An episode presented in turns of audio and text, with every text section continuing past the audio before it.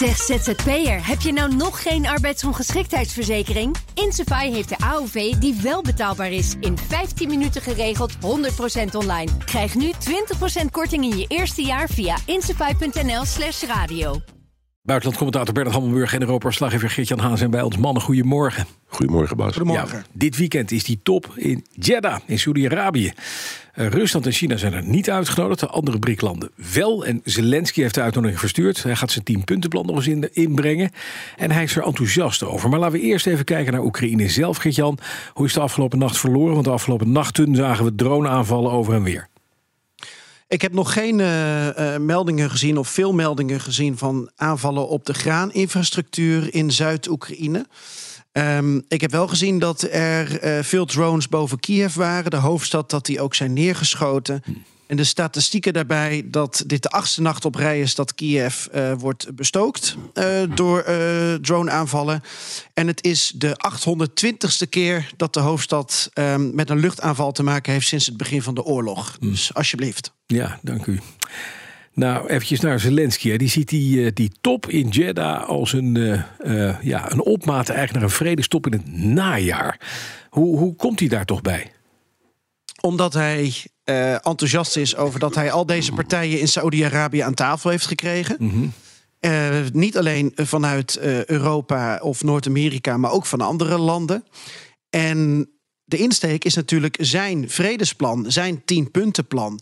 En dat gaat, en dat is misschien goed om te benadrukken, niet alleen over pure oorlog of vrede, maar in dat tienpuntenplan staat ook energiezekerheid en voedselzekerheid. En met name dat laatste, dat staat nu natuurlijk ter discussie en is ook iets waar andere landen ook echt last van hebben. We hadden natuurlijk eerst de aanvallen van Rusland op de energieinfrastructuur van Oekraïne, daarna de nucleaire chantage met de kerncentrales. Maar dit, die graan.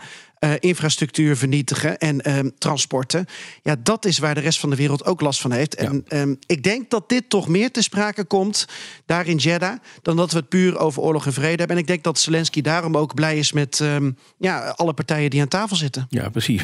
Bernard, hij is optimistisch over die aanstaande top. Zelensky, hoe denk jij daarover? Waarom, nou. waarom laat hij zich zo uit? Um, ik denk dat er verschillende redenen zijn. Inderdaad, in, in de eerste plaats is bij het lanceren van het plan, of het bekendmaken van het plan, er vond ik wel een interessante reactie gekomen van Peskov, de, de woordvoerder van het Kremlin. Mm -hmm. Um, en uh, je, je, zou denken, ja, die zijn niet uitgenodigd, dus die komen met een of andere cynische opmerking, maar helemaal niet.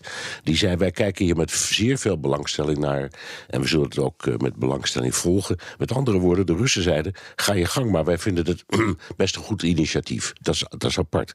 In de tweede plaats, um, daar hebben we nog vaak over gehad uh, met z'n drieën.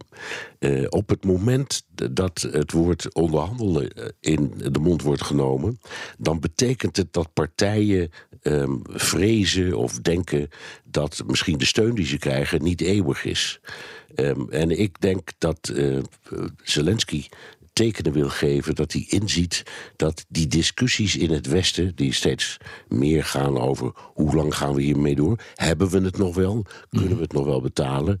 Zijn we niet onze eigen um, defensie aan het cannibaliseren? Allemaal van dat soort dingen. En dus zegt hij, uh, misschien moet er in het najaar maar een topconferentie komen over vrede. Nou heeft Geert-Jan helemaal gelijk. Dat gaat natuurlijk ook heel veel over andere dingen. Maar het feit dat hij het begrip onderhandelen in de mond neemt, vind ik heel significant. -hmm. Toch, hè? Als, je, als je even kijkt uh, naar.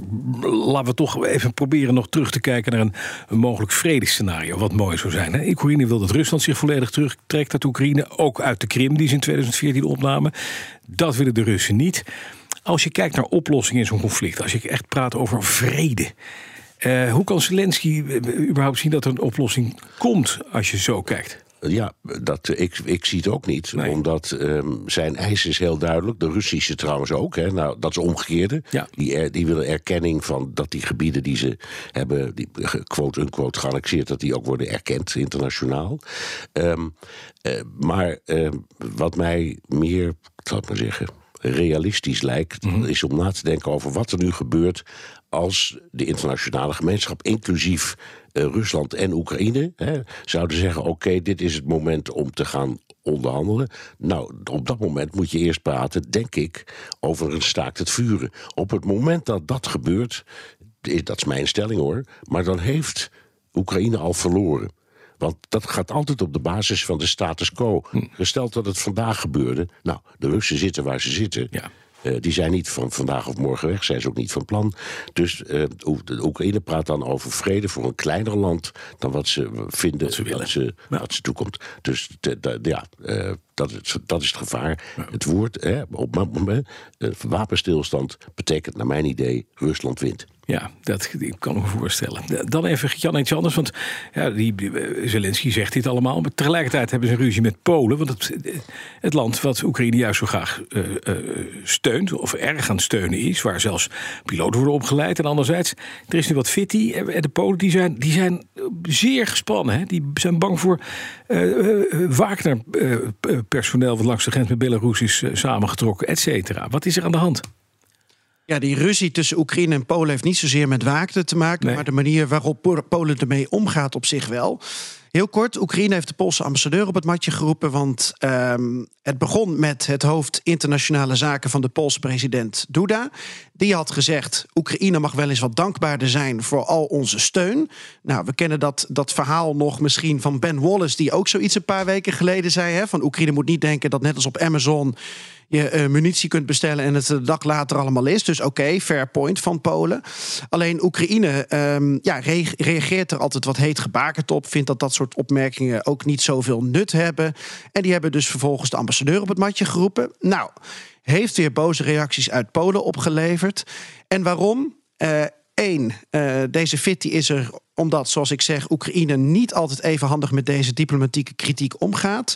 Twee, eh, deze landen zijn buurlanden, maar hebben ook om historische redenen wel eens wat mot met elkaar. Nou ja, dat, da- daar zijn ze nu wel overheen gestapt bij deze oorlog. Ehm, maar punt drie, niet vergeten, daar zijn ze weer, de verkiezingen in Polen. Waarbij de huidige regeringspartij PiS, eh, met meneer Kaczynski en Morawiecki aan het stuur, die hebben doordat ze op de rechterflank in Polen eh, een, een andere partij in opmars zien. En die partij die is voor minder steun naar Oekraïne. Dus het is ook vliegen afvangen en duidelijk aangeven: Polen is er voor de Polen. En dat gaat dan ten koste van Oekraïne. Dus ik denk dat dit soort fitties de komende maanden nog zullen blijven. Ehm, zoals je ook in andere landen, denk ik, het thema Oekraïne aan de verkiezingstafel ziet. Maar ja, dit is natuurlijk een buurland dat heel veel steun biedt. Dus Ja. eh, het valt op. Ja, dat is iets dichterbij. Nog eventjes terug naar die top, Bernard. Want eh, eh, Rusland en China zijn er niet. De, de, de rest van de landen, eh, of de rest, er zijn heel veel landen wel bij. Er zijn ook Afrikaanse landen bij. Eh, die hebben een gaandeal eh, opgezegd gezien in eerste instantie tussen Oekraïne, Rusland en Turkije. Maar Poetin heeft weer gepaaid, heeft Afrikaanse leiders binnengehaald, cadeautjes weggegeven. What's in it for them? Wat willen ze daar? En waarom willen we Nou, daar wat gaan sturen? dat- ik denk dat ze een simpel rekensommetje maken. Ja, ja. De, Rusland heeft dus gezegd: we doen, we doen een paar aardige dingen voor jullie. Onder andere we compenseren de, de levering van graan. Mhm. Dat kan eenvoudig niet. Ze kunnen wel graan leveren, maar ze kunnen nooit de hoeveelheid en de kwaliteit leveren die uit Oekraïne komt. Dus iedereen weet dat het een beetje een propagandistisch praatje is. En zeker eh, de landen die daar echt mee- te maken hebben, zoals eh, Afrika. En wat dat betreft heeft Zelensky ook weer een punt. Het is ontzettend, het is ontzettend slim om al die landen om de tafel te krijgen. Ehm, in een land in het Midden-Oosten, ook niet onbelangrijk. Ja. Dat, die regio begint nu ook wakker te worden en zeggen: hé, hey, er is hier wat meer aan de hand dan alleen maar iets dat gaat over meer of minder aardgas of olie. Want daar hebben zij dan ook eh, een kwestie over. Dus het is een hele, ik denk, eh, nou ja. Je moet er niet te veel van verwachten. Maar dat Zelensky zegt: eh, dit is een moment om ook met de Afrikaanse landen dat nog eens allemaal goed door te nemen. Ik vind dat heel slim. Dankjewel, buitenlandcommentator Bernard Hammelburg en Europa-verslaggever Geert-Jan Haan. Zeg ZZP'er, heb je nou nog geen arbeidsongeschiktheidsverzekering? Insafai heeft de AOV die wel betaalbaar is. In 15 minuten geregeld, 100% online. Krijg nu 20% korting in je eerste jaar via insafai.nl slash radio.